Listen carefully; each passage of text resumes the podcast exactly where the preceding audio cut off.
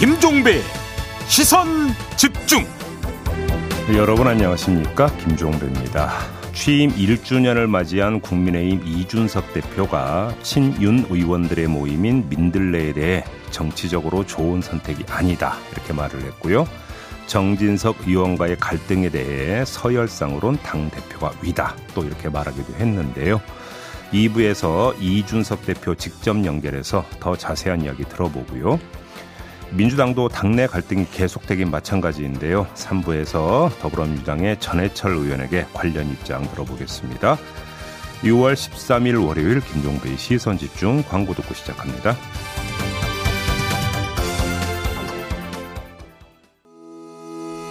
시선 집중은 촌철님들의 다양한 목소리를 기다립니다. 짧은 건 50원, 긴 건 100원인 문자 메시지 샵 8001번, 스마트 라디오 미니와 유튜브 라이브로도 시선 집중과 함께 하실 수 있습니다.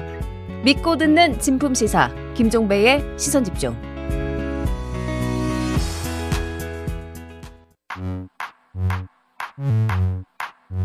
뉴욕에 뉴욕타임즈가 있다면 시선 집중에는 JB타임즈가 있다. 촌철살인 뉴스 총정리 JB타임즈.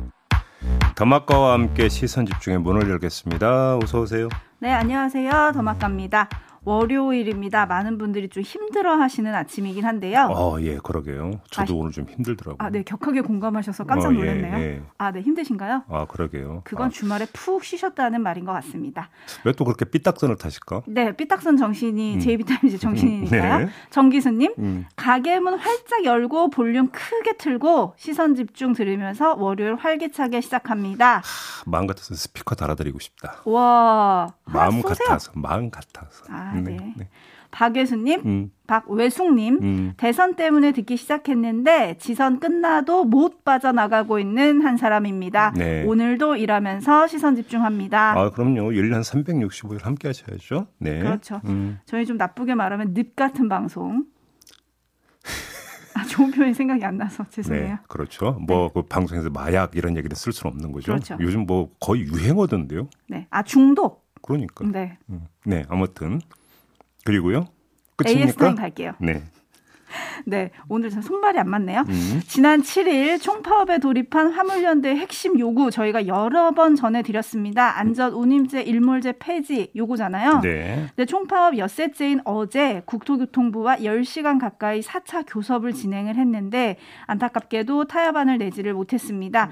안전 운임제를 지속적으로 추진한다는 안에 잠정 합의했는데 타결 직전 국민의힘이 합의를 번복했고 국토부가 국민의힘을 설득하지 못했다라는 게 화물연대 측의 설명인데요. 네. 국토부는 스스로의 역할을 국회 입법 지원 그리고 이해 당사자 의견 차이 중재 요렇게 설정을 하고 있다는 설명도 덧붙였습니다. 네. 한편 전국경제인연합, 한국경영자 총협회 등 국내 주요 기업 단체들이 화물연대 파업을 한 이후에 처음으로 공식 입장을 냈습니다. 음흠. 어떻게 보면 이분들도 당사자라고 할 수 있거든요. 네. 근데 이분들의 입장이 이런 거예요. 집단 운송 거부가 장기화되면서 제조업과 무역에 막대한 피해가 누적되고 있다. 네. 요런 내용을 담았고요. 음. 안전 운임제 등 현안에 대한 언급 일절 없었고 음. 사태 해결을 위해서 어떤 일을 하겠다라는 말도 없었습니다. 네. 대신 정부에 업무 개시 명령을 적극 검토해야 한다라는 주문만 했는데요. 예. 화물 기사분들은 우리는 법적으로 개인 사업자라면서 음. 우리가 업무 개시 명령 대상이 되냐 오히려 음. 반발을 하고 있는데요. 네. 평행선만 달리고 있고 상황은 점점 더 악화되는 것 같은데 음. 지금 이 상황을 누가 나서서 어떻게 끝낼 수 있을까요? 뭐 제 얘기는 그렇다 치고요. 그뭐 한쪽 뭐 이해 당사자지 않습니까? 네. 뭐그 공공의 성격을 띈다고 보기는 힘들고 저는 이 자리에서 여러 차례 정부와 국회가 나서야 된다고 계속 말씀을 드려왔습니다. 그렇죠. 그런 차원에서 어제 있었던 게 국토부, 국민의힘, 화물연대, 화주협의회 사자회동이었던 거잖아요. 네. 그리고 여기서 잠정 합의까지 이르렀는데 어, 마지막에 이게 좀 깨졌다라고 하는 거니까 음. 일단 그 여당인 국민의힘하고 정부인 국토부가 나선 거는 당연한 현상이라고 봐야 되고 네. 당연한 수순이라고 볼 수 있겠죠. 여기까지는 좋다라는 거죠. 네. 근데 지금 화물연대가 주장한 것처럼 잠장 합의회까지 이르렀는데 국민의힘에서 틀었다라고 한다면 왜 틀었는지가 일단 좀 나와줘야 되는 거잖아요. 그 이유가. 네. 근데 저도 그래서 아무리 뒤집어 드시면 일단 그 이유를 찾지를 못하겠던데 음. 만약에 당정 간에 뭔가 지금 손발이 안 맞는 거라고 한다면 당정 간의 조정이 일단 최고 급선무라고 봐야 되는 거 아니겠습니까? 이것저것 다 떠나서 네. 일단 이 그 당정 그러니까 채널이 다시 가동이 돼야 되는 거고 여기서 뭔가가 좀 이야기가 조정이 안 된다면 뭐 필요하다면 대통령도 나서야 되는 문제 아니겠어요? 음. 그렇게 놓고 본다면. 네. 근데 아무튼 일단 불거진 문제는 국민의힘에서 지금 합의를 번복을 했다라는 게 화물연대의 주장이니까 그렇죠. 오늘 마침 2부에 이준석 대표 인터뷰가 예정이 돼 있지 않습니까? 네. 왜인지 좀 일단 좀 물어보도록 하겠습니다. 음. 궁금하네요. 네. 작부님이 같이 좀 삽시다라고 보내주셨고 음. 갈매기 날다님은 여당과 대통령은 재난과 노동 문제는 아예 관심도 없는 것처럼 보입니다. 라는 촌철 보내주셨고 958 하나님은 이 와중에 국토부 장관님은 자율주행차 타러 가셨더라고요. 이게 무슨 의미일까요? 라고 물음표를 보내주셨는데 설마 자율주행 관련한 차로 대신한다고 이런 의미가 있는 게 아니냐라는 물음표인 것 같아요. 거기까지는 좀 시간이 좀 걸리겠죠. 그렇죠. 네. 이준석 대표의 답을 기대하면서 네. 제이비타임즈 오늘 주목할 뉴스들 챙겨드리겠습니다. 첫 번째 뉴스는 어떤 건가요? 더불어민주당의 조홍천 의원이 국회법 개정안 발의를 예고를 했어요. 네. 정부에서 만드는 뭐 시행령, 뭐 부령, 규칙 이런 거 있지 않습니까? 뭐 이걸 이제 흔히 통틀어 행정입법 이런 식으로 부르는데 네. 이런 것들이 국회에서 만든 법률의 취지 또는 내용이 합치되지 않는다고 판단되면 국회 해당 상임위원회가 소관 중앙행정기관의 장에게 수정과 변경을 요청할 수 있도록 하고 중앙행정기관의 장은 요청받은 사항을 처리해서 그 결과를 소관 상임위원회에 보고하도록 한다. 이런 내용이라고 합니다. 현재는 어 이게 좀 법하고가 좀 잘못됐는데 위배되는 것 같은데요. 그러고 통보만 할 수 있도록 되어 있다고 합니다. 네. 그러니까 통보만 하고 나면 정부가 뭐 안 고치고 버티면 방법이 없다. 이런 것이기 때문에 이제 법을 바꾸겠다라고 하는 게 조홍천 의원의 이제 발의 취지인데요. 이에 대해서 국민의힘의 권성동 원내대표가 나서서 비판을 했는데 민주당은 새 정부가 출범하자마자 검수완박을 하더니 지방선거에 패배하자마자 정부 완박을 시도하고 있다. 이렇게 비판을 했고요. 네. 국정 발목 잡기를 넘어서 발목 꺾기에 해당한다. 또 이렇게 네. 주장을 하게 됐습니다. 이에 대해 조홍천 의원은 다시 맞받아쳤는데 국회의 입법권을 실질적으로 보장하고자 하는 법안을 두고 정부 완박이라는 주장은 이해하기 어렵다. 오히려 국회가 제정한 법률에서 위임하지 않은 행정 입법만으로 국가를 운영하려는 것이야말로 입법 완박이다. 음. 또 이렇게 맞받아친 거죠. 좀 복잡해 보이는데요? 그게 문제인데요. 이건 사실은 복잡할 게 하나도 없는 겁니다. 아, 그래요?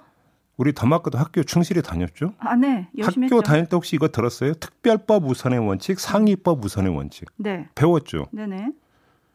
이 원칙에 따르면 상황은 아주 단순한 거예요. 국회가 만든 법률이 상위이고 정부가 만든 시행령이나 규칙은 하위이니까 하위 법령의 시행령이나 규칙은 상위법인 법률에 위배되면 안 된다는 거예요. 음. 이게 지금 그 이그 그 공방을 판단하는 가장 기본적인 잣대가 되는 거거든요. 네. 그러니까 이 질서를 바로잡겠다라고 하는 게 종천 의원의 발의 취지라고 보면 되는 것이죠. 음. 제가 해석을 잘못했나요? 근데 왜 이렇게 복잡해 보이죠? 바로 그건데요.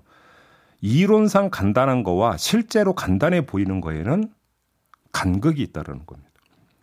자, 한번 잘 봐요. 권성동 원내대표가 바로 치고 나온 게 뭡니까? 이른바 검수 완박이잖아요. 네. 그러니까 법률에 문제가 있으니까 시행령이나 규칙으로라도 바로 잡아야 한다는 논리를 여기에 깔고 있는 거잖아요. 음. 결국 이론의 영역에 뭐 상위법 우선이냐 아니냐라는 식의 이론의 영역이 아닌 실제의 영역에서 옳고 그름을 가르는 건 문제의 화근이 어디에 있는가 그걸 상징화하는 정치 게임이 지금 진행이 되고 있다는 것이죠. 네. 그러니까 권성동 원내대표는 벌써 검수완박으로 그 문제의 화근은 시행령이 아니라 권 검수완박 법에 있다 이렇게 방어선을 친 거라고 음. 봐야 되겠죠. 이에 대응해서 조홍천 의원이나 민주당은 어떤 시행령, 어떤 규칙을 그러면 문제의 화근으로 상징화해서 국민 앞에 내세울 것이냐. 이게 결국은 여론전을 가를 것이다. 이렇게 봐야 되는 거 아니겠어요? 네. 여기에 종속된 2차 포인트가 있는데요. 2차 포인트. 폭주의 주체가 누구냐라고 하는 문제가 그 다음에 따라붙게 된다는 겁니다. 다시 말해서 입법 폭주냐 행정 폭주냐 이 문제가 그 다음에 따라붙게 된다는 거거든요. 음. 관련해서 7년 전에 비슷한 일이 한 번 있었는데 이때를 한번 가볼까요? 박근혜 대통령이 국회법 개정안에 대해 거부권을 행사했습니다. 특히 정치권이 배신의 정치를 했다며 국민이 심판해야 한다고 밝혔습니다. 민생 법안에 사활을 건 투쟁이 필요함에도 불구하고 정치적인 이해관계에 묶인 것들부터 서둘러 해결되는 것을 보고 비통한 마음마저 듭니다. 이어 선거가 끝나면 국민의 삶을 돌보지 않고 다음 선거만을 위해 정쟁하는 것은 국민과의 약속을 저버리는 배신의 정치라고 규정했습니다.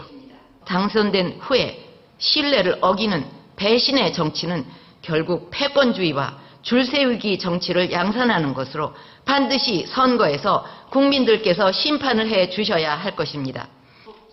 또 여당 내 유승민 원내대표를 지목하면서 자기의 정치 철학과 논리로 정치를 이용해서는 안 된다고 질타했습니다.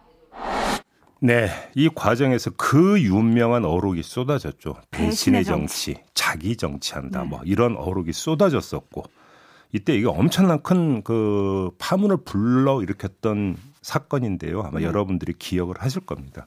문제는 지금 조홍천 의원이 발의하고자 하는 내용이 바로 이것과 거의 똑같다라는 겁니다. 네. 그러면 이때 박근혜 당시 대통령은 거부권을 행사를 했거든요. 네. 그러면 윤석열 대통령 만약에 이 그 개정안이 국회에서 통과된다면 윤석열 대통령도 거부권을 행사할 것이냐. 이게 이제 관심사로 떠오르게 음. 되는 것 아니겠습니까? 네. 이렇게 돼버리면 정면 충돌 양상이 벌어질 거는 뭐 불을 보듯 뻔한 거잖아요. 그렇죠. 이 과정에서 그럼 폭주의 주인공이 누구냐? 음. 이 문제가 아마 공방의 핵심이 될 텐데 그게 바로 문제의 화근이 어디에 있느냐. 이 그러니까 최초 설정 문제에 의해서 종속되고 규정될 거다라는 얘기가 되는 거죠. 음. 그야말로 역사는 반복된다라는 말이 생각나는 아침인데요. 네. 오늘 이 내용을 많이 실으면서 조관들은 하나같이 다 이렇게 전망을 하긴 했더라고요. 음. 국회 과반 의석을 점령한 민주당이 개정을 해도 윤석열 대통령이 거부권을 행사할 거다. 음.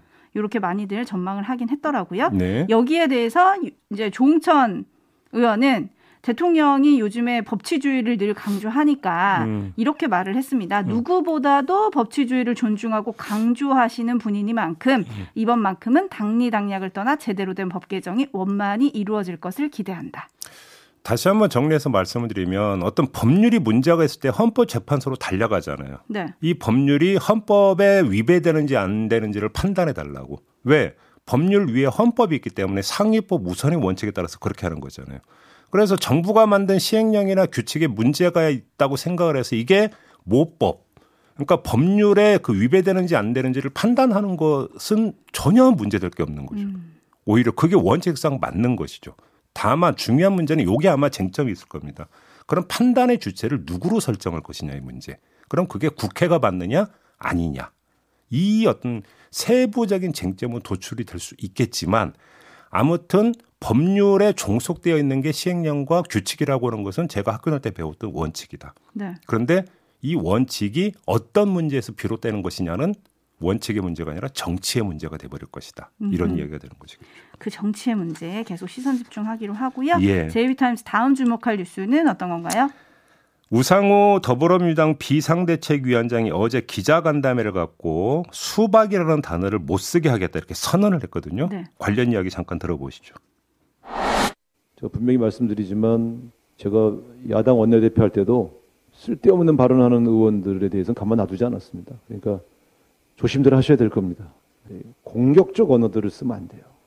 다 소중한 당의 구성원들입니다. 그래서 수박 이런 단어 쓰시는 분들 제가 가만 놔둘 겁니다. 수박이 뭡니까 수박? 겉은 민주당인데 속은 한나라당이라는 소리잖아요. 국민의힘이라는 소리잖아요. 어떻게 같은 당 구성원한테 그렇게 공격할 수 있어요? 심지어 공당의 대표를 우리 당의 대표를 하신 분한테 수박이라고 하는 분들이 계신데 그건 자기 모멸 아닙니까? 네, 그런 거 특정 과일에 관한 얘기는 좀 안 하셨으면 좋겠다. 정의당이 참여 논쟁합니까? 노란색이라고? 그, 그 자꾸 그런 저열한 언어들 쓰지 마시자, 마시라는 거예요. 네, 이게 어제 엄청 화제가 됐는데 네. 문제는 잘 지켜질까요? 우상호 위원장의 그 이야기는 100번, 1000번 지당하다. 일단 이 말씀부터 좀 드리고 싶습니다. 민주당은 지금 백가쟁명 수준의 토론이 필요한 정당 아니겠습니까? 그렇죠. 이런 정당 안에서 낙인 찍기에 해당하는 언어 공격을 해버리면 말문이 열리겠습니까? 음. 막아버리는 거죠, 오히려. 그러니까 자유로운 의사 표현의 전제는 자유로운 환경 조성 아니겠습니까? 저는 그런 점에서 우상호 위원장의 경고는 너무나 타당하다.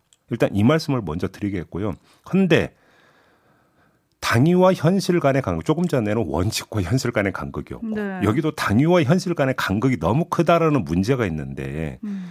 우상호 위원장이 저런 말을 하면서 그 경고 대상으로 삼은 사람들이 누구냐면, 당의 주요한 인사들과 주요 당직자, 특히 국회의원으로 이렇게 설정을 했거든요. 네. 아마도 며칠 전에 이원욱 의원과 김남국 의원의 수박 설전을 의식한 듯한데 문제는 이런 일부 사례를 제외하면 거의 대부분 당원들이 특정 의원이나 당직자를 공격할 때 수박이라는 표현을 쓰고 있다는 겁니다. 이게 현실이라는 거죠. 그러니까 현, 현실적으로 이걸 당이 제어하는데 한계가 있는 거 아니냐는 얘기 당연히 나올 수 있는 거 아니겠습니까? 네. 가만 안 두고 싶어도 가만 안 둘 수 없는 물리적 한계가 있다라는 것인데 이 문제를 어떻게 할 거냐. 사실은 제가 볼 때 이건 대책은 사실 없거든요. 그렇다고 일일이 문자 폭탄 보내거나 댓글 단 사람들 찾아가고 당원인지 확인해서 신원 확인해서 당원에서 제명하는 이런 절차 거칠 겁니까? 음. 물리적으로 이건 어렵다고 봐야 되는 거 아니겠습니까? 네. 그런 점에서 아, 상징적인 경고와 의원들의 솔선수범을 촉구하는 발언 이 정도로 한계 지어질 수밖에 없을 것이다. 네. 이런 말씀을 드려야 될 것 같네요. 네, 당장 이 발언 직후에 우상호 위원장을 비판하는 지지자들이 당 홈페이지 권리당원 게시판에 글을 많이 올렸다 이런 보도도 있어가지고요. 네. 더 논란은 뜨거워지지 않을까 음, 싶네요. 네. 지금 촌철님들의 의견도 좀 엇갈리시거든요. 네. 그럼 수박을 뭐라고 부르냐 이런 분들도 계시고 반면 말을 좀 조심해야 된다라는 분들도 계셔서요. 음. 뜨거운 이슈인 것 같습니다. JB타임즈 다음 주목할 뉴스는 어떤 건가요? 대통령실이 지난 7일에 경기도 포천의 건설업체에 6억여 원 상당의 간유리 설치 공사를 맡겨서 논란이 되고 있다는 소식 전해드린 바가 있었습니다. 그렇죠. 작년 12월에 생긴 신생업체에다가 전문 기술 인력도 2명밖에 안 되는 업체인데 보안상의 이유를 들어서 수의 계약을 해서 의혹을 산 거 아니겠습니까? 네. 이 업체 이름은 다누림 건설이라고 이미 언론이 많이 보도를 했던데요. 근데 이 다누림 건설이 지금까지 관급 공사를 수주한 실적을 봤더니 5천여만 원 상당의 의정부 모 중학교 교무실 관리실 리모델링 공사 등 모두 3건이 전부였다고 합니다. 음흠. 자, 이에 대한 대통령실의 해명은 이것이었어요. 총무 비서관실에서 시설팀으로부터 업체 목록을 전달받아서 다섯 개 업체의 견적을 받아본 뒤에 가장 낮은 가격을 낸 업체를 선정한 것이다. 이게 대통령실의 해명이었습니다. 이 정도로 의혹이 해소될까요? 그러니까 대통령실의 애초 해명은 보안과 시간 문제 때문에 아름아름으로 알아봐서 수의 계약했다 이거였잖아요. 그렇죠. 근데 어제는 총무비서관실이 시설팀으로부터 업체 목록을 전달받아서 다섯 개 업체의 견적을 받은 뒤에 가장 낮은 가격을 낸 업체를 선정했다. 그러니까 나름 절차를 거친 것처럼 좀 해명을 한 거잖아요. 네. 그래도 해명이 안 되는 건 여전합니다. 아름아름이든 견적 제출이든지 간에 어떻게 포천까지 가서 견적서를 받았느냐. 이게 지금 핵심 의혹 아니겠습니까? 음. 이거 지금 해소가 안 된 거잖아요. 네. 관련해서 이 업체의 대표와 이사가 김건희 여사의 친인척이라는 소문이 돈 데 대해서 대통령실은 확인해 봤지만 전혀 사실무근이었다. 이렇게 밝혔는데 그래서 포천으로 간 까닭이 더 궁금해지는 거 아니겠습니까? 그렇죠. 대통령실의 이 해명이 맞다면 음흠. 그러면 굳이 포천까지 더 갈 이유가 더 없는 거잖아요. 네. 자, 특히 이 문제를 최초 보도한 머니투데이의 후속 보도에 따르면 다른 리모델링 공사는 모두 경호처 명의로 계약을 체결을 했다고 그래요. 그런데 유독 이 공사만 비서실 명의로 계약을 했다는 거잖아요. 네. 그러니까 애초 해명의 핵심 내용은 보안상의 이유였잖아요. 그렇죠. 보안 문제를 총괄하는 게 경호처 아닙니까? 네. 납득이 되십니까?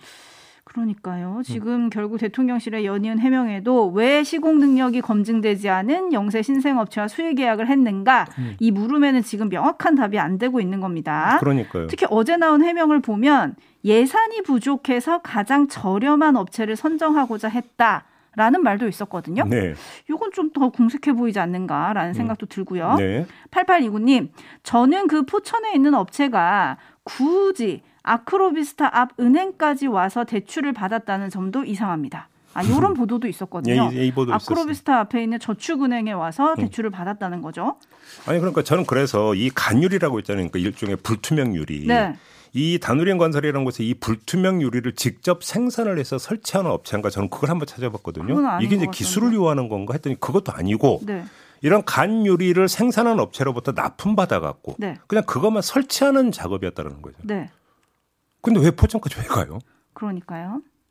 그리고 아까 네. 전해주셨지만 음. 이미 공사했던 것들이 그 경력이 되게 짧잖아요. 음. 그래서 아마 경쟁 입찰을 했다면 이 업체는 탈락이 됐을 거다라는 관련 업계의 관계자의 전원도 있었습니다. 음, 그렇죠. 7820님 의문이 해소가 안 되네요. 대통령실 이전이 이권 사업처럼 보여선 안 되겠죠라고 음. 또 촌철을 보내주셨고요. 음. 강철님 에이 저걸 믿으라고요? 국가 최고 중요 보안 시설인데 말이야라고 해주셨는데 네. 많은 분들이 아직은 의문이 해소가 되지 않았다. 네.